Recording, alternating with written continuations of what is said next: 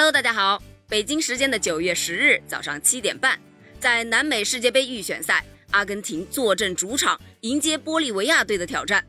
在纪念碑球场，一万八千名球迷山呼海啸的呐喊声中，阿根廷是以三比零战胜了玻利维亚。随后呢，阿根廷国家足球队官微发文称，梅西帽子戏法一战封神，追平并超越贝利的南美国家队进球纪录。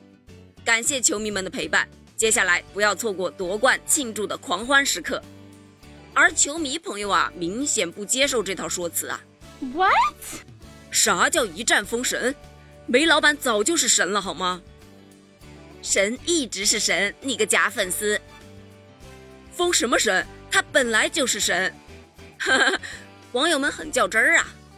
说到人们喜爱看梅西比赛的原因啊，那肯定就是他艺术大师般级别的技术表演，太过迷人了。就像今天这样穿裆过人，梅西啊曾经展示过无数回。当年啊，曼城的米尔纳就曾被梅西如此的羞辱过。米尔纳赛后是尴尬的称啊：“我曾被梅西穿裆，那一幕被观众们反复观看，但是我不是第一个，也绝不是最后一个。”没错呀，只要梅西还没退役，这最后一个是不会这么早出现的，对吧？在梅西的过人绝招中呢，还有一招犯罪式过人，晃倒对手。